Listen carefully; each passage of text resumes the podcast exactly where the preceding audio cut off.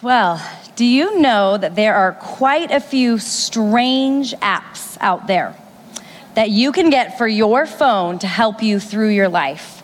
And so I did a bit of a search to see what are some of the options I might have if I want to add a few apps to my phone. And I came across a couple very interesting ones. One is called the most useless app ever. And there are actually reviews of it. So people have actually downloaded this app. And the whole point of the app is that there's a button that says, push this button. And when you do, nothing happens. So if you want that, go and get that for your phone, I guess. Maybe if you have a toddler who likes to push buttons over and over again, I guess that's what it's for. I don't know. But another strange app that's out there was one that's called the Spirit Story Box. And these app makers have found a way for you to converse with the spirits. I don't know how they did it. It's pretty amazing, right? You can type in your question, and there's like swirly colors and little gibberish words, and then there's an answer. So somehow, you know, I don't know if anyone actually believes that the app makers have figured that out, but there's there's that app out there. And one of my favorite ones was the decision making app the decision maker. So I downloaded this app. I'm like, I've got to see what this is. And these people have made a variety of choices for you to help make decisions. So if you're uncertain about anything, really, you can spin the wheel by clicking on your phone and it will give you an answer. So I actually asked the app if I should read my Bible this morning. There was a should I, dot, dot, dot, and then this wheel of answers. And as I'm watching it spin, what is it going to tell me to do? It said, why would you? That was the answer. I thought, okay, wow, what if we were going with this, right? And so I tried again. I thought, well, what if um, I asked the app, like, should I eat breakfast this morning? And it was no. You know, so it's like, okay, so I didn't have breakfast and I didn't read the Bible this morning. No, I'm just kidding. I didn't follow that, right? But this, the makers of this app, they think, you know, there are people out there who are uncertain. They don't have clarity. They don't know what they should do. And so we're going to provide them with the answers. So when they don't know where to go to eat or what color clothes they should wear or whatever it might be, they have a click away to give them direction. Well, it got me thinking is there an app that would give me direction for God's will in my life? Is there a this is God's will for you app? And so I searched for that. And guess what? I found it. I found an app, and it is called the Bible. I know, you probably have it already on your phone, right? When we're uncertain about what God's will is for our life, we don't turn to a decision making app or anything else, but we turn to God's word. And today we're going to actually look specifically at God's will for our life as found in the, this passage of Scripture. And it is so clear and so easy to understand, but we're hopefully going to dive deeper to understand what God's will is for us better. And so today I'm going to give you three keys in living out God's will. So if you haven't turned already to 1 Thessalonians, turn there with me, 1 Thessalonians 5. And we know we're coming towards the end of this book, right? And the passage that you've studied this week is just kind of rapid fire instructions, kind of at the end. Do this, do this, do this. It's just over and over. There's a huge list of things that we're to be called to do as Christians, but we're going to focus in on just a few things this morning. But we see verse 12, he talks about respecting leadership in our church. Verse 13, making sure you're at peace with one another. 14, help and encourage and admonish those who are weak and in need. Verse 15, don't repay others with evil, but make sure that you do good to one another. And then we hit our beautiful section of verses this morning. In verse 16, it says this Rejoice always, pray without ceasing, give thanks in all circumstances, for this is the will of God in Christ Jesus for you. And every commentary that you read says that phrase, this is the will of God, it refers to all three of the things in the previous verses. It's connected with that whole little section there rejoice, pray, and give thanks. And if we do these three things, we can be certain that we are living God's will each day as we live out these instructions given to us here. So, the first key we're going to look at is found in the first verse, and it's two short words that says, Rejoice always. But I've put it this way for point number one choose joy no matter what happens. If you and I want to live in line with God's will, we need to make sure that we choose joy no matter what happens. Well, the Holman Bible Dictionary defines joy as this a state of delight and well being that results from knowing and serving God. A state of delight and well being that results not from anything else that we can find in our life, not from our circumstances, not from anything we've just received on earth, not from our children, not from any of those things, but from knowing and serving God. It is, some, it is not something people can create by their own efforts. When we become Christians, this sort of joy is given to us as we become saved and we have a right relationship with God through Jesus Christ. You can think about the fruits of the Spirit, right?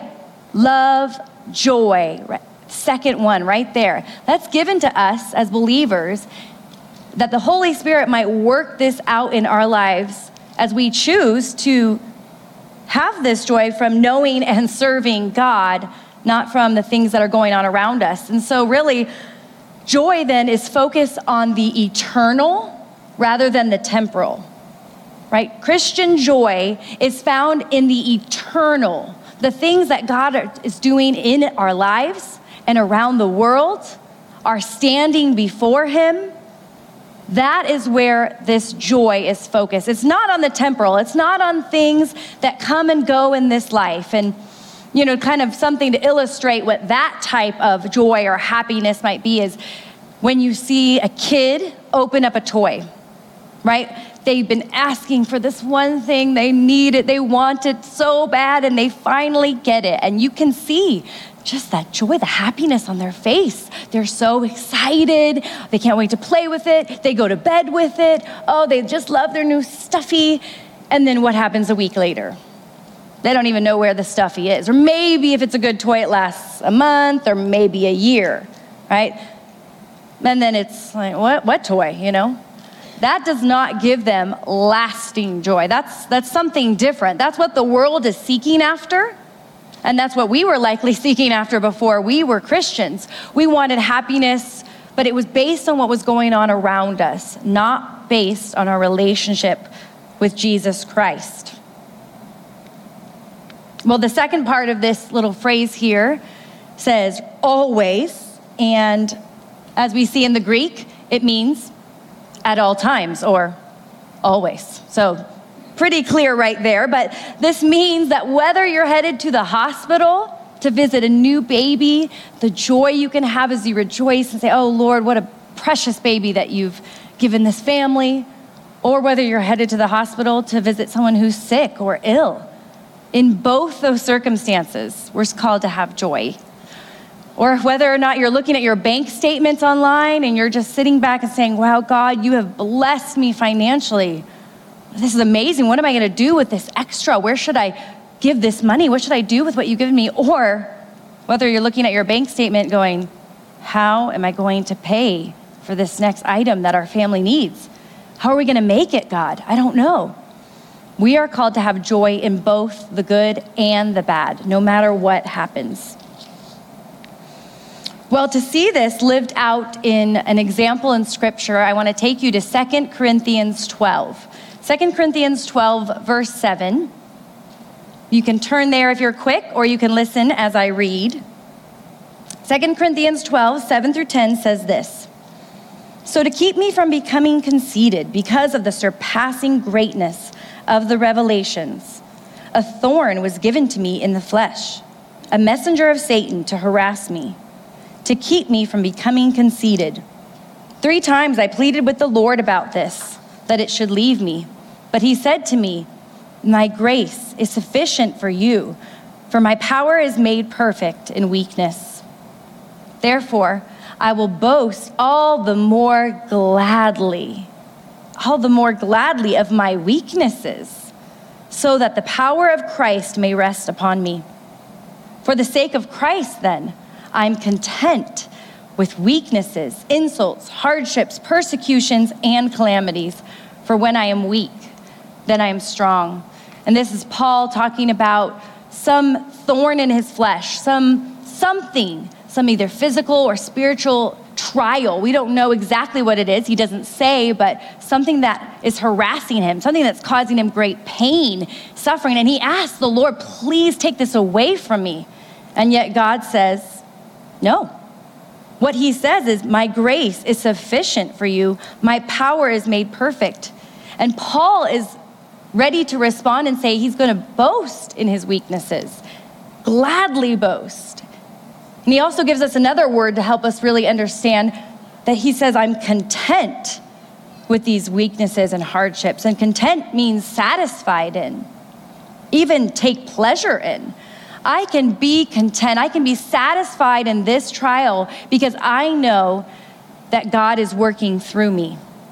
I know that this is from God. I know that He will provide what I need. I know that the power of Christ will work in and through my life for the sake of the gospel. Paul can say, I'm content with these difficulties that we know we will have in our life because he trusts in his God. Well, how can we be content in the difficulties that we have in our lives? How can we find joy, not in the circumstances that are going to ebb and flow as we go throughout life, good times and bad, but how can we remain joyful? Well, our joy is rooted in a relationship with God through Christ. So we need to make sure that we are in that relationship, that we have become a Christian, that we have that relationship that we can hold on to, that we can turn to, that we are sure of. We can focus our joy on the safety that we have as part of God's family. We've been adopted as daughters into God's family. We can come back to that truth and cling to that promise. We can ground our joy in the work of God because we recognize that He is in control. He's not sitting back, I don't know what's going on in your life. Sorry, I wish I could do something there. No, we know from God's word that He is in control and that He has a plan for each of his children. We can base our joy in that. Our joy is not spent on the here and the now, but the then and there. Well, there are great encouragements in God's word for why we should aim for this joy. There are many more, but I just picked out three. So many passages that talk about joy as a Christian, but here are three things that help motivate me to live a joyful life right now, even when things are tough. So the first one I found in Matthew 5:12. It says this: "Rejoice and be glad, for your reward is great in heaven. For so they persecuted the prophets who were before you." We can think about our future reward. We have a reward in heaven we can rejoice and be glad through persecutions because we know there's a reward coming for us. That's motivating for us to fight for this joy, to choose this joy daily. Hebrews 12 12 says, Looking to Jesus, the founder and perfecter of our faith, who, for the joy that was set before him, the joy that was set before him, endured the cross despising the shame, and is seated at the right hand of God. If we maintain joy during difficulties, we are acting like Jesus. We are acting like Christ, our Savior, when we choose to have joy. And the third thing is found in James 1 2. It says, Count it all joy, my brothers, when you meet trials of various kinds, for you know that the testing of your faith produces steadfastness. That's motivating for me to see that when I count it all joy, even through a trial, I know that God is working steadfastness in my life. I am being sanctified. I am being grown to be more like Jesus. I can see this joy that I, that I fight for when it's hard as spiritual growth. God's producing a work in me, and that's motivating. Well, we have to balance this as well with being honest and being real because there are difficulties in life, there are hard times. And even in First Peter, it says that we will at times be grieved by the trials. Even though we need to still maintain our joy, says that we will often be grieved. There will be sadness. There will be difficulties as we face this life. And so, as we seek to hang on to this joy that's rooted in the eternal, we can be honest with those around us, right? Our sisters in Christ. We need to be able to say, Look, I am in need. I am struggling. I do need your help. Come alongside me. Would you pray with me? Would you help me to fight for this type of joy? Because this trial, it's tough. You know, we don't want to walk in here and say everything's fine. No, every, everything's fine when we really are struggling. God has given us the body of Christ to lean on. We see all these one another's throughout Scripture. So we're called as Christians to do the one another's with our fellow sisters. And so, as we seek this joy, when we need that help, of course, we turn to God. Of course, we turn to His Word. But we also want to to be authentic and share with one another that we need the support of our Christian sisters. Well, another reason that we often lose joy or struggle to find it is that we don't talk to God. Right? That we don't come to God with our struggles, with our, our working out this how do I find this joy, right? We don't come and talk to Him. We may go all a variety of other places rather than to the feet of Jesus. And that's where our passage takes us, and the next key to know and to live out God's will. And I've written it down this way for point number two. We are to pray on the go. You and I are to pray on the go. The passage says, pray without ceasing. Well, how many things do you think you do as a woman on the go? I think you do a lot, right? I was I was actually thinking about this verse and as I had a baby on one side and I was doing dishes, I think at the time, or trying to cook. He wasn't feeling well. And then I was talking to another kid, you know, make sure you pick up your shoes. And then something falls and I scoop it up with my foot and I try to grab it. You know, it's like, how many things am I go am I doing just as I'm going about my day? Right? We love to multitask. We can do so many things as we go about our day. And this passage of scripture tells us that prayer, that communication with God, should be something that we do every day throughout our day.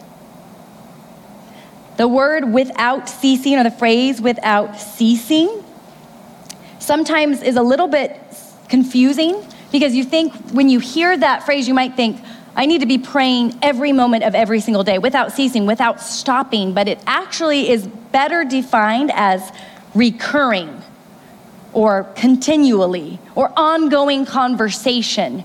And that's why I've found the on the go. Just throughout the day, it's a continual thing that you do. Not every second, not every moment, but it's a regular part of your day.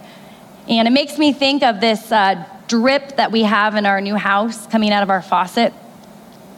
This drip that we have that we need to get fixed, I know, but we aren't yet.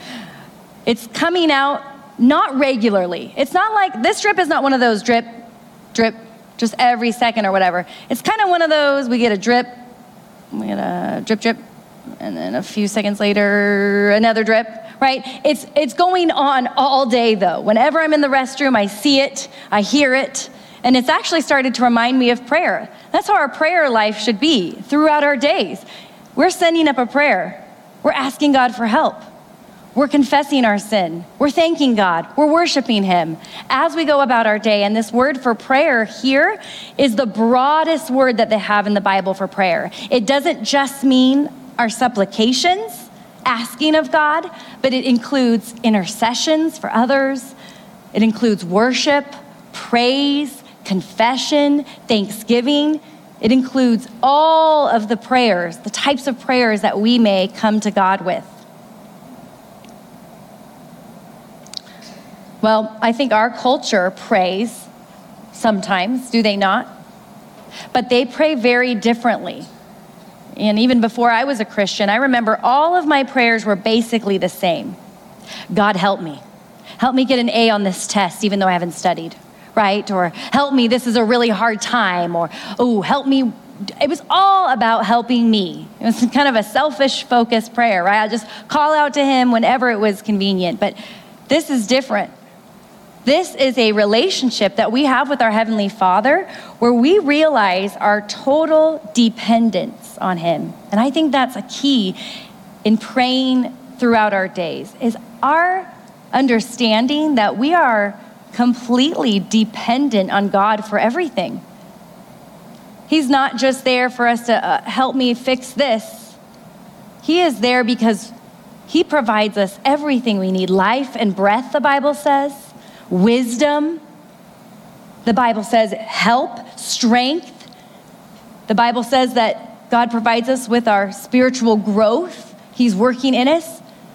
So when we want to pray this way, we need to realize that we are totally dependent on God. We need to rely on Him and trust in Him and turn to Him. And when we see who we are and we compare that to who God is, that really helps us to understand that we need to be in conversation with Him all the time. As we are tempted to sin, we talk to Him. As we see a sister struggling, we send a prayer for her.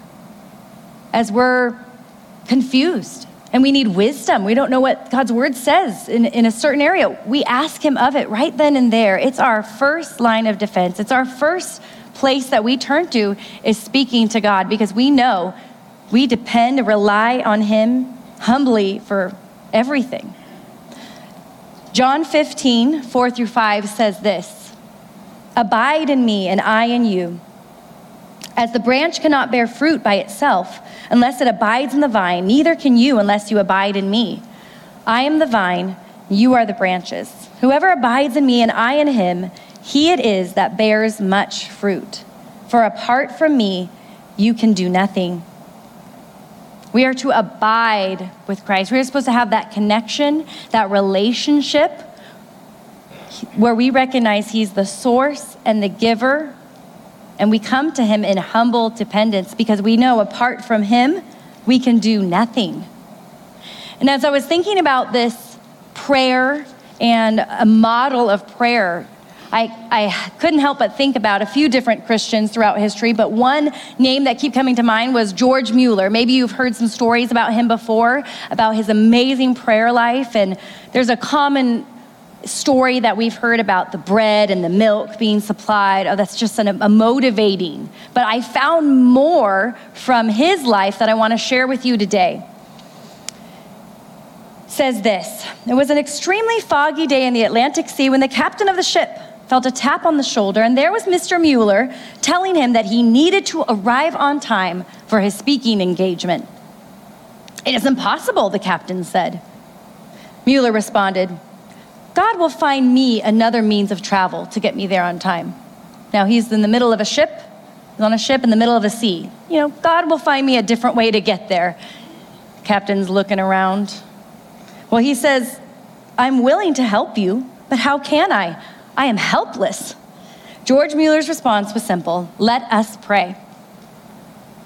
At this point, the captain says he thought George was a lunatic. he's like, he doesn't really understand the density of the fog. We can't get through this fog. We can't see where we're going. We don't know what, we, we can't do anything. We're helpless.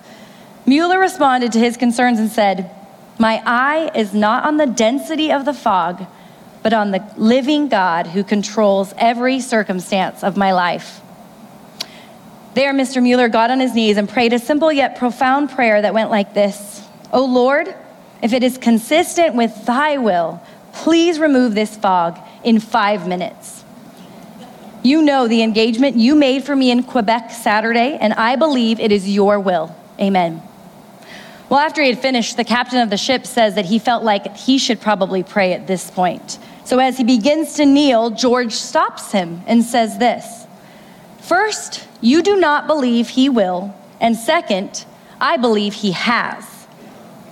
And there is no need whatever for you to pray about it. Captain, I have known my Lord for 47 years, and there has never been a single day that I have failed to gain an audience with the king.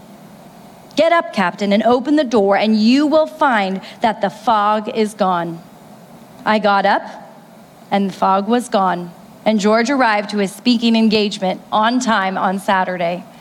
And I just love that there's a situation in his life, and he goes directly to let us pray. Let me go before the king. He hears my prayers, he's listening. And I'm going to pray that it is God's will that He would do this work in my life, that He would get me to my speaking engagement. And did you catch the wonderful line of dependence that He says to the captain? Let me say it again for you. My eye is not on the density of the fog, and you could insert anything there, right? What are you going through? My eye is not on this whatever it is, whatever trial, whatever roadblock it is, but on the living God who controls every circumstance of my life. That's an amazing dependence on the Lord that we need to have as we pray throughout our day. Well, the question arises, I'm sure, in your mind how do I do this? How do I live this out today? How do I begin to pray throughout my day? And I wish there was a formula or a step by step list I could give you because I love them, but there is not. But I've taken a few principles from scripture that I can see will help us to pray more to the Lord as we go about our day. The first one is discipline prayer times, right? Because I'm talking about the on the go prayer as you go throughout your day, which is different than the focused, quiet time with the Lord when we're reading his, our Bibles and we're praying to Him through our lists, we're coming to Him in the morning or whatever it is, like that quiet time that we talk about, that is a different time. But when we do that, when we set aside time to really talk with the Lord and pray through our lists, that is going to fuel our prayers throughout the day as we begin in a connection with the Lord, as we begin talking to Him about everything. That will help us to pray throughout our day in this way. Another would be intake of the word itself. As we take in the word and not just read it, but study it, memorize it, and think about it, we can pray the Bible right back up to the Lord as we have that on our minds. That's going to help us to pray throughout our days. I think another thing would be that we quickly confess sin. Because I know when I've sinned against the Lord, there's a, I've kind of put up a barrier between me and Him. If I haven't come to Him and confessed and repented, then I'm not as likely to pray throughout my day because I know I've, I've really I've sinned against him and I have, I've left it undealt with. And so we need to make sure that we are quick to confess the sin that we see in our lives and that we can continue that humble dependence on God. And last but not least, prayer alarms. I do think that that is a specific way that you can help yourself to remember to pray throughout the day, even to get you in the habit. And if you've been around Carlin Fabares for any length of time, you know that her phone is going bzzz every few minutes. There's an alarm that she's set, and it's such a good example to me. I think I need to have these alarms for the people I want to pray for, for the ministries I want to pray for, because that gets our focus if we're busy doing something else, back talking with the Lord and depending on Him. Well, even when we talk to God like this, we may not get the things that we ask of Him because we are asking selfishly. We may be coming to Him just with a focus on what we would like to get from Him rather than a focus on worship, praise, and thanksgiving to Him. And this is where our passage turns for the last key in living out God's will. And I've put it this way for point number three. Point number three says, Thank God in the ups and downs you and I, we need to thank God in the ups and downs. This makes me think about a roller coaster. And I was, when I was young, I was a kind of a risk taker, and I loved roller coasters. I would get on them, you know, the hands would be up. And I don't know what happens after you have babies well, a lot of things happen after you have babies, right? A lot of changes. But one change, supposedly the ear or the hormones, I don't know. I haven't, I've had a few people tell me different things. But I got on a roller coaster recently with my nine year old, and it like, it took me out. I couldn't, I could hardly function. All of a sudden, I mean, my whole head is confused. I mean, I felt just pretty terrible. But a roller coaster, the fun of that is the ups and the downs, right? A roller coaster that goes like this, not very exciting, right? But instead, we have these high peaks and these deep drops. And, and I think about that in relation to this verse. You're gonna have high peaks of your life. You may be climbing one right now, you might be at the top where things are going so well.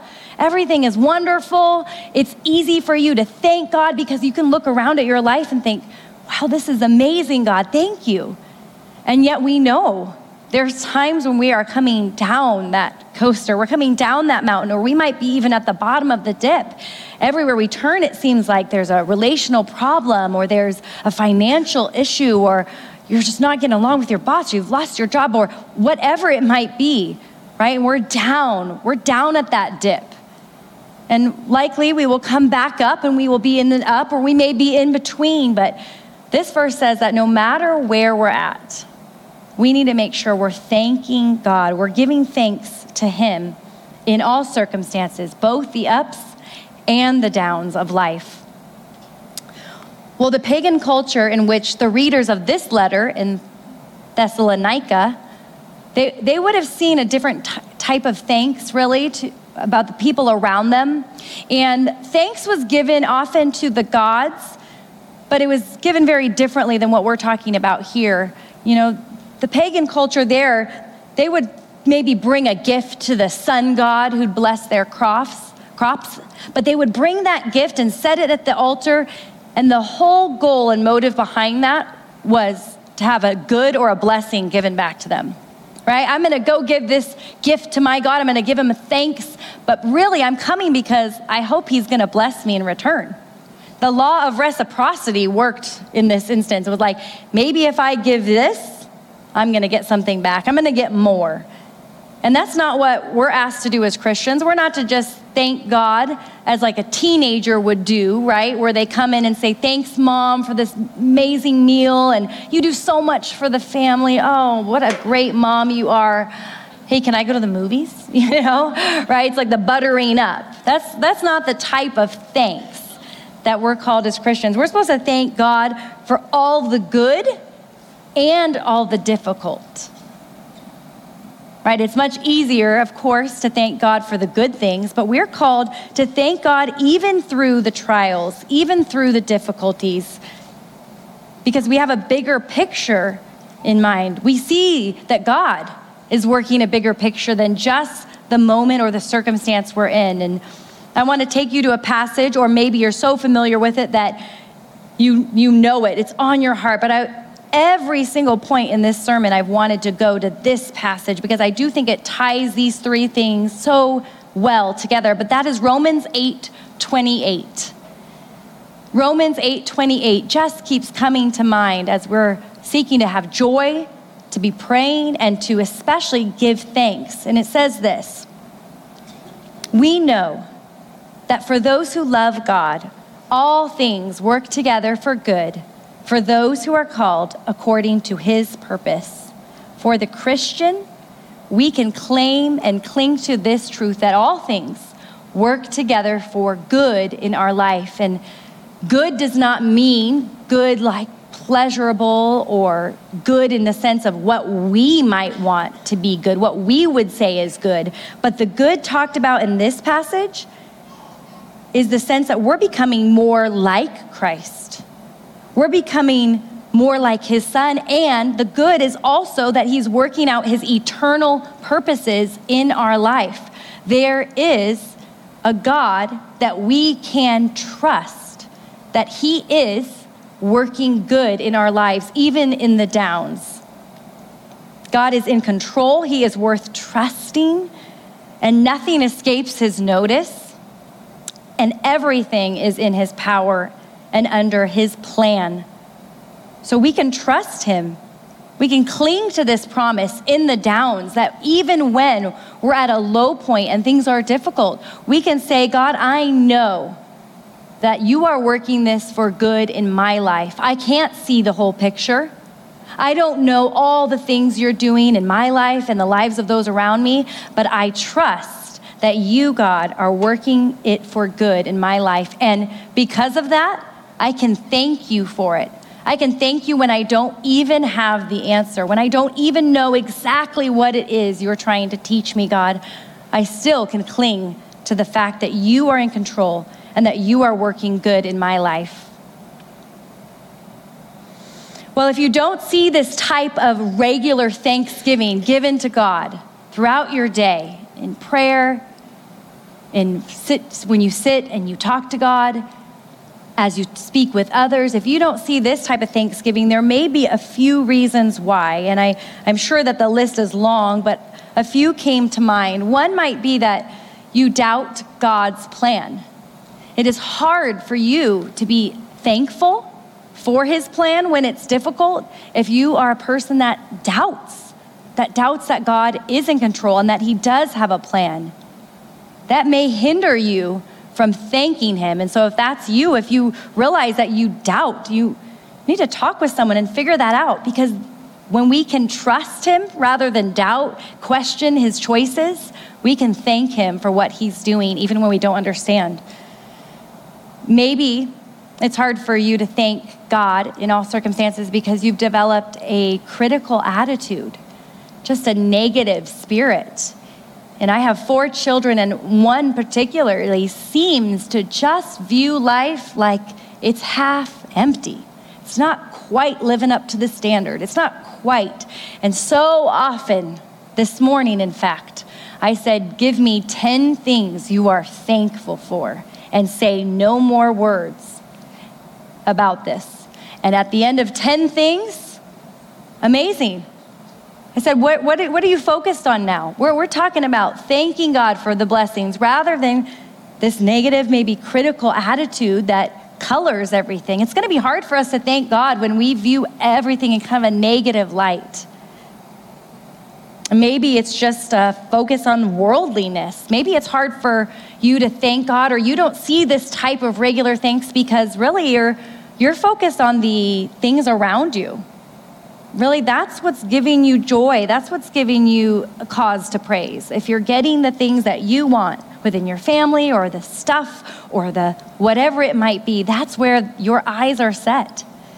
And instead, they need to be set on God, what He's doing, thanking Him, giving Him the worship and the praise, even when the things that you see that you'd like aren't going the way that we want. So we need to work through and confess those things to Him so that we can thank Him regularly.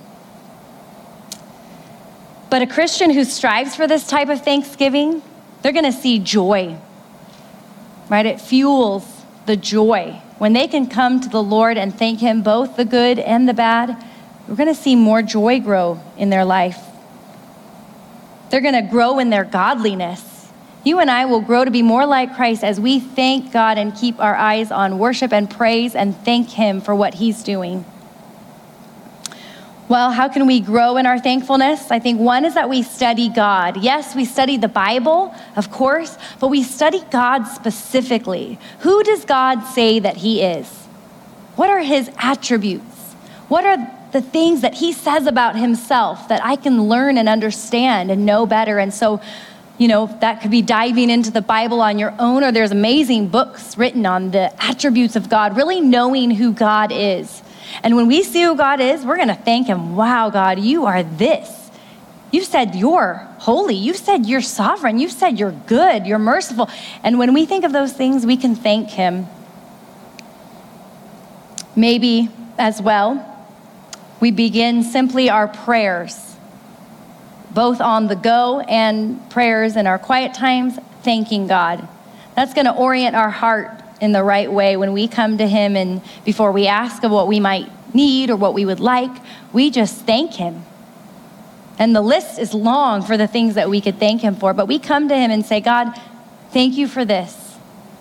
And then we turn to what we would need. That would help us to keep a focus on thanksgiving to God in the ups and the downs to begin our prayers with thanks and to end our prayers with thanks. Well, I hope you see how connected these three commands are. And I actually created a graphic as I was thinking about this and I was talking to my husband. I said, You know what? this is an amazing passage because the three keys that we talked about today, they're so connected. And so I'm going to have them put it up on the screen. It's nothing phenomenal, but I do think it helps to motivate and encourage me to do and live out these things. Because when we seek joy, if we just started there, when we're living to have joy in our life and that's a focus, it's going to motivate us to pray more. And that prayer is going to motivate us as we pray is to thank God more. Or if we begin to work on thanks in our life and we start there, as we give thanks to God and we're thanking Him for the blessings and the difficulties, that in turn fuels our joy. And that joy, then, as we're happy in what God's doing, as we're thankful, that fuels our prayer. And I just see that these three things are so interconnected. As we work on one, as we implement one, and God calls us to implement all three, right? In this passage, but as we work on one, it's actually going to fuel the next thing. It's going to fuel the next thing. They're so connected because as we're joyful, we're going to want to thank Him. We're going to want to pray to Him. And so I just think that as we wrap up this passage and as we seek to live this out, we can be motivated and encouraged to do this because these, these are connected. These are going to help. One is going to help the other, and we're going to see great growth and blessing when we work to live out these keys. Well, I hope that you are encouraged to choose joy no matter what happens to pray on the go as you go about your day, and to give thanks in both the ups and the downs as you seek to live out God's will for you in your life. Let's pray. God, I thank you so much for this simple, concise passage in Scripture that we can read and understand that you desire for us as Christians to be women of joy to root our joy in the eternal things that you are doing in our salvation, in our relationship with you, in your kingdom work, God. Help us to focus our attention and our gaze on that as we depend on you.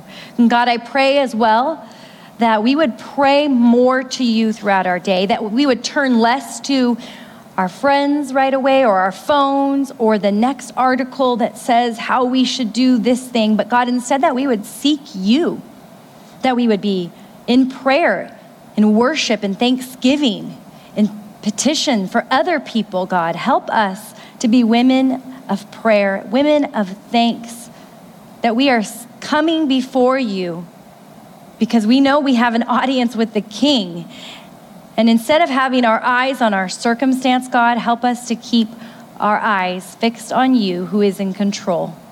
Thank you so much for these women here, and I pray that you would give them fruitful discussions today as they seek to live a life that honors you. We pray this in your son's name. Amen. Well, you're dismissed to your groups.